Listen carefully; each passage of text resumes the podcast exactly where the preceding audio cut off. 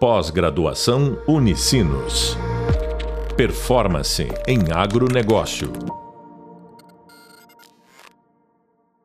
Olá, bem-vindos ao podcast da disciplina Práticas de Governança do Agronegócio.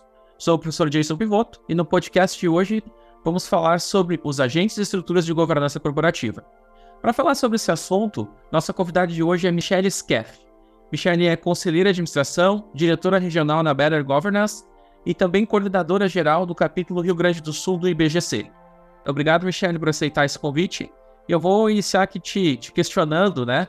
É, qual o papel dos acionistas uh, e da Assembleia de Acionistas da Governança Corporativa? Bom, obrigada. Inicialmente eu quero agradecer pelo convite e por estar aqui nesse podcast falando sobre práticas de governança no agronegócio. Então, os acionistas têm papéis muito bem definidos na legislação societária.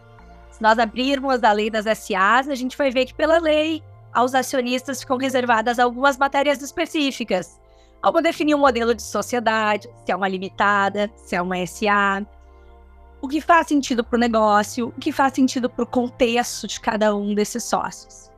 Aí eles têm que constituir a empresa, definir o seu objeto social, o montante do capital social, o aporte de cada um dos sócios, o percentual que cada um vai ter dentro de um todo.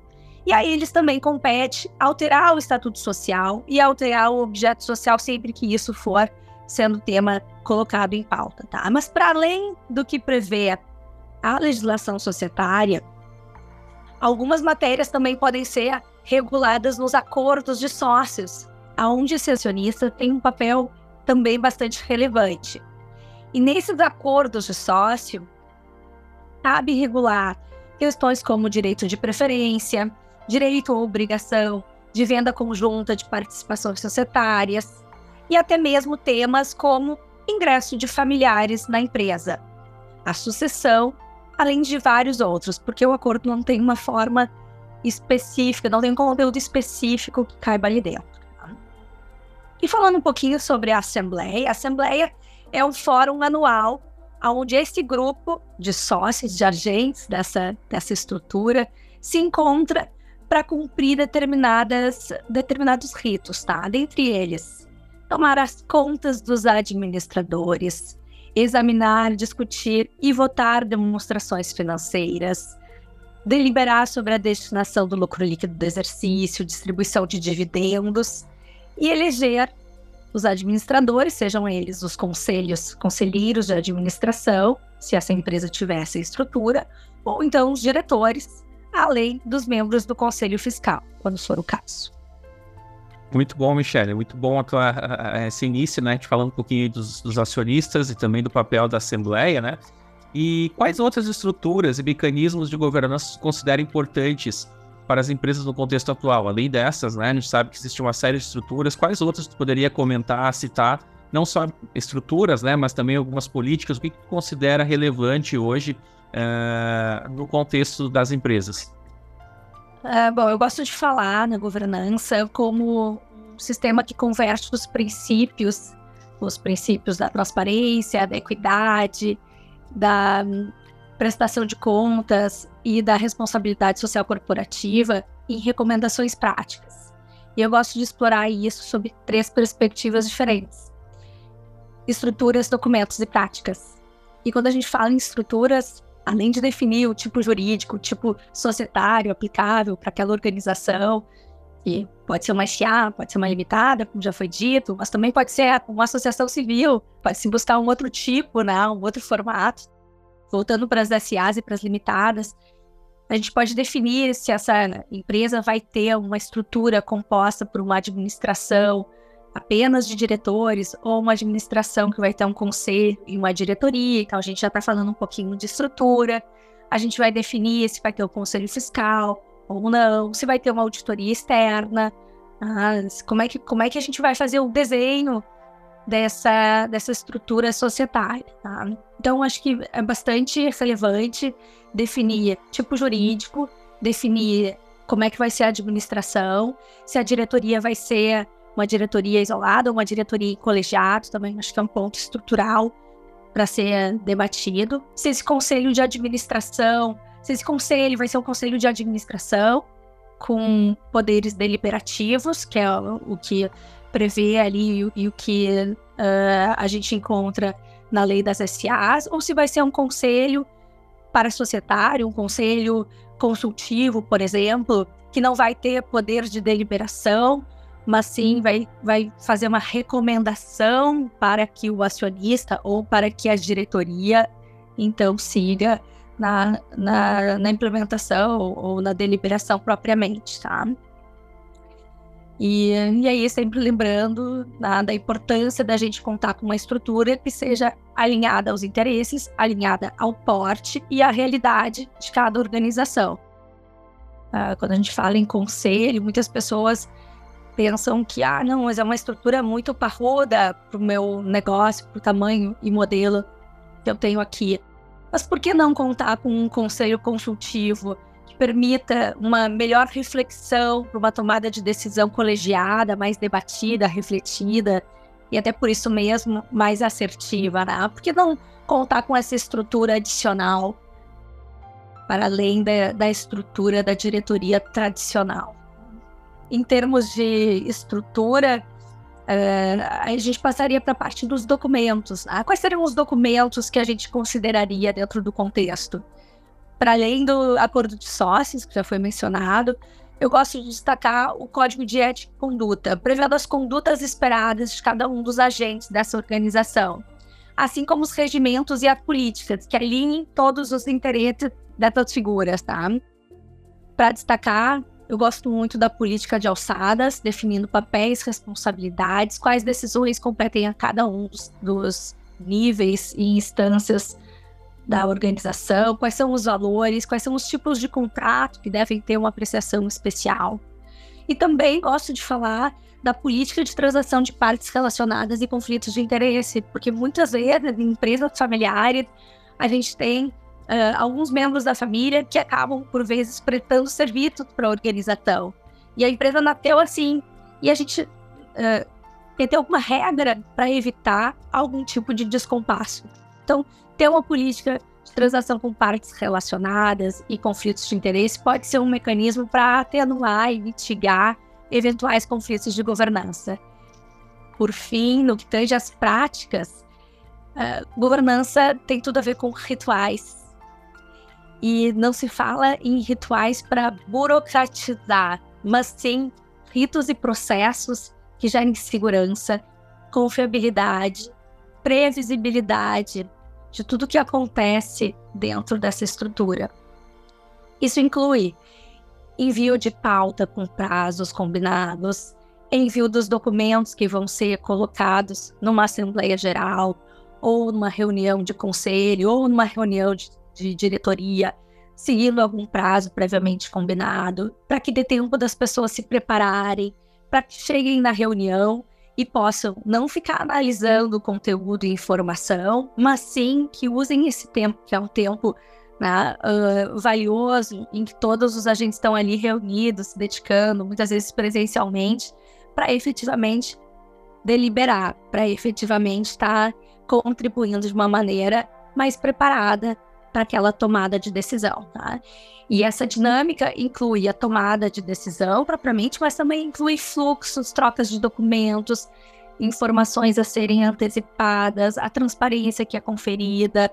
Tá? Então, é uma série de documentos, uma série de práticas que eu entendo sejam bastante contributivas, de novo, não para burocratizar, mas sim para dar velocidade e otimizar com eficiência o funcionamento da organização.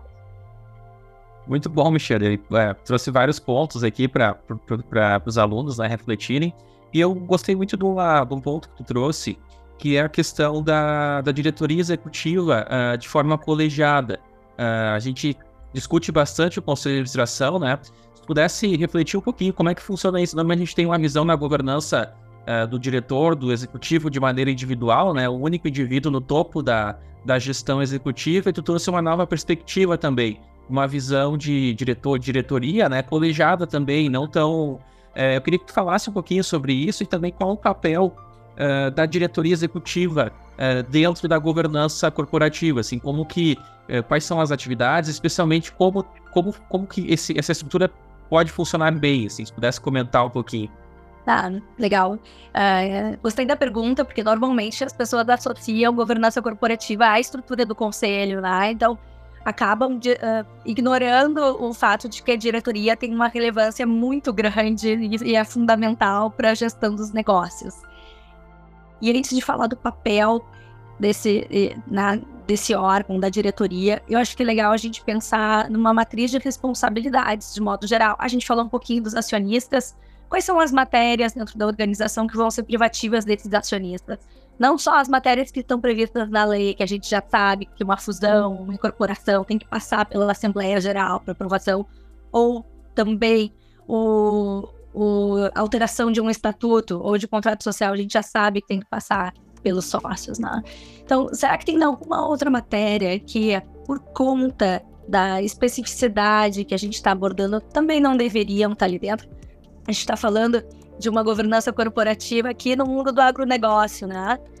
Se eu decidir uh, abrir uma nova, uma nova frente, uma nova linha e, uh, enfim, explorar uma plantação nova, será que isso não tem que ser, de alguma forma, submetido à apreciação dos sócios? O que, que faz sentido para aquele contexto, para aquele setor? Tá? Então, primeiro ter essa combinação definição da matriz de responsabilidade de cima para baixo. O que, que é competência privativa do acionista? O que, que é competência privativa do conselho de administração ou do conselho consultivo, se houver? Quais são os momentos em que eu vou acionar esse conselho para pedir a recomendação, se for consultivo, ou para pedir a deliberação, se ele for conselho de administração uh, constituído na forma da lei? E o que, que sobra de competência para a diretoria? E aí, quando eu chego nesse ponto, eu tenho que refletir. Essa diretoria ela vai atuar isoladamente ou em conjunto. Melhor prática é que a atuação seja sempre em conjunto, tá? para a gente ter uh, um, um, compartilhamento das decisões e para evitar riscos, tá? acima de tudo. Então, dois diretores assinando sempre em conjunto. A maior parte dos contratos sociais já tem, inclusive de limitada, já tem essa previsão no seu, na sua cláusula padrão. Para além disso, a gente também pode instituir um colegiado.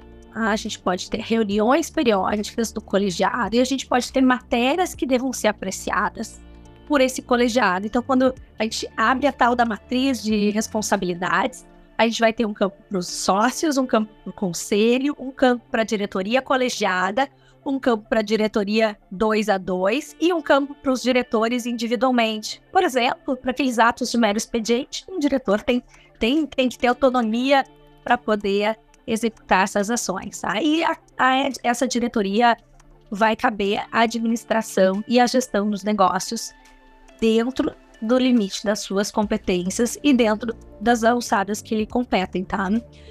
O documento que a gente, uh, que a gente posteriormente elabora a partir dessa matriz é justamente a política de alçadas. Tá? Ali a gente vai ter refletidas todas as previsões e limites de atuação desses, desses diferentes órgãos e instâncias. Eu gosto de ter uh, esse desenho para a gente pensar no funcionamento da diretoria, tá? A partir dessa visão, a partir dessa, né, dessa matriz, né, que ela é escalonada, desde o acionista até a diretoria, a gente vai ter um mapa geral das principais decisões a serem tomadas práticas a serem adotadas pelas, pelas organizações. Tá? Inclui até os contratos, é um contrato de financiamento, a quem compete? Até o valor X compete à diretoria, acima disso sobe uma instância e assim sucessivamente. Tá? Muito bom. É, vamos trazer um pouquinho para o agronegócio. A gente Claro, a gente está focando bastante, e aqui a discussão é sobre estruturas e políticas de governança, né? Sobre agentes e estruturas, né? Mas eu gostaria que tu te fazer uma provocação, né? Eu sei que tu atua com diferentes, em diferentes setores, com diferentes tipos de empresas, né? Mas o que, que tu vê hoje no agronegócio dessas estruturas e agentes de governança, ou até políticas, né? Falou de documentos, que é ainda um pouco negligenciado pelas organizações. Aí entram empresas, cooperativas, uh, organizações não é, não com orientação para o investidor, né? O que que tu vê hoje que é bastante negligenciado ainda pela tua prática, né? Trazendo cases, exemplos, pela uh, pelo, por essas organizações, especialmente no contexto do agronegócio? Primeiro, acho que eu sou uma grande defensora da governança pelos, pela conversão desses princípios e recomendações práticas, tá? Então, uma governança que esteja baseada na essência e não num checklist, tá? E por isso mesmo defendo que essa governança ela se aplica a todo tipo de organização, independentemente do setor em que ela está contextualizada. Então, enquanto a gente está falando de uma companhia listada, se ela está no segmento de varejo ou se ela está no agro, essa estrutura, os documentos e as práticas, em termos de processos, é, ela deve seguir um rito específico, tá? Ela deve ser, de alguma forma, deve transitar aí de uma maneira transversal por todos os segmentos, até todos os portes, tá? Guardadas as especificidades. Uh, mas se a gente for para uma camada adicional, quando a gente está falando dos temas mais relevantes para o segmento para um segmento específico. E, a, e, aqui eu trago a figura do, da agenda temática, agenda temática do conselho, agenda temática da organização. A gente vai ter que pontuar quais são os, os itens, quais são os assuntos prioritários para aquele nicho, tá? para aquele nicho especificamente. E aí, uh, não tem como falar no agronegócio sem falar aí nas questões climáticas. Não tem como falar no agronegócio sem falar de questões internacionais que impactam a economia como um todo, mas com um, um reflexo direto naquilo que está sendo o dia a dia da organização. Então, como é que eu vejo isso? Uh, as empresas do setor agro, elas têm que estar tá atentas às tendências internacionais e colocar isso na sua agenda ordinária. Tá? Os temas próprios que refletem as dores do agronegócio. Segundo ponto, uh, ainda vejo com uma certa timidez a agenda da sustentabilidade sendo incorporada de uma maneira efetiva no, nas empresas de modo geral, tá? E o agro tem tudo para ser o grande propulsor disso, tá? porque trabalha diretamente com elementos tá? de alto impacto na, na questão da sustentabilidade. Aí a governança pode ajudar essas empresas a pensar de uma maneira ESG, né, para a gente falar na sigla, que é uma sigla bastante comentada, uh, de uma maneira estratégica, atrelada ao seu negócio como um todo, tá? Desde a estratégia, desde a definição uh, do, do que está sendo pautado aí para o ano, até a última linha, até a última milha do, do negócio, pensando tá, nos seus fornecedores, pensando aí nos seus consumidores, pensando em todo o entorno que envolve a organização. Tá? Então, acho que esse é o desafio. É um desafio que está muito presente também nas empresas do agro. Uh, é uma transição de um modelo que estava muito pautado na questão da propriedade, na, na na, na, distribuição de dividendos e que hoje tem que ter um olhar um pouquinho mais amplo para pensar em toda a cadeia de stakeholders, que são os agentes que orbitam no entorno da organização, tá? pensar nessa, nessa uh, distribuição de, de, dividendos. E, aliás, vamos voltar para o primeiro ponto, né? o acionista está lá também com esse papel importante, relevante, de se manter dentro de uma empresa, uma empresa que gere dividendos, que gere retorno, né? Então, ele é o stakeholder mais importante e essa distribuição de dividendos ela é fundamental para que ele uh, se mantenha né, posicionado nessa empresa, né? mas além disso, que ele também tenha essa visão para o restante do entorno, tá? de uma maneira muito consciente, coerente e alinhada às tendências que a gente está vislumbrando atualmente. Michele, é, tem muito assunto, tem muita coisa para a gente falar aqui, né? Se a gente for falar sobre estruturas de governança, os alunos estão tendo lá uh, na disciplina vários materiais também do IBGC. Vocês aí que, são, que estão dentro do IBGC também, a gente tem uh, várias recomendações, então eles podem acessar, é público o material, né? mas aqui eu queria deixar um espaço para você fazer comentários gerais para é, para fazer aí algum, alguma reflexão sobre, sobre esse, esse tema de estruturas e agentes de governança, especialmente no contexto do agro. Não, tá ótimo. Eu acho que o, talvez o recado mais importante que eu tenha é para provocar esse novo olhar, um olhar uh, de transição para um capitalismo de stakeholder. Tá? A gente vem de uma era do capitalismo de shareholder, esse capitalismo está focado com muita ênfase no acionista, na figura do acionista, que recebe dividendos, mas também a gente quer um acionista hoje mais consciente, um capital estável, um capital que pense em permanecer na organização, uma organização que olhe para essa distribuição de dividendos que é fundamental e, e é a base estrutural do que se desenhou dentro desse modelo, mas que também pense no entorno e por entorno, acho que vale a pena destacar que são os consumidores, os colaboradores, o Estado na sua função de fiscalizador ou de agente regulador, um, o meio ambiente, que é fundamental, tem que estar sendo uh, muito bem uh, considerado nessa, nessa equação. As associações, os conselheiros, os fiscais, então considerar todo esse entorno uh, dentro desse contexto. Michele, muito obrigado pela, pela gentileza de aceitar o convite para fazer parte dessa, uh, desse podcast, da disciplina, né? Tenho certeza que os alunos vão aproveitar bastante a, a, o teu conteúdo, né? O que está trazendo aqui para nós. A gente discutiu lá também algum módulo sobre uh, shareholder e stakeholder, também essa, essa visão orientada. Então, a Michelle está reforçando um pouquinho que isso também na prática se aplica, né? Não é só uma questão teórica e é uma tendência aí. Então, Michelle, agradeço imensamente. Pessoal, turma, é, não deixem de, de assistir aí o próximo podcast também sobre boas práticas de governança, né? Não deixem de ler o material, uh, uh, aprofundar as leituras, né? Importante aí para para vocês conseguirem vencer uh, essa disciplina. Até a próxima. continue focado no MBA aí nos estudos. Pós-graduação Unicinos. Performance em agronegócio.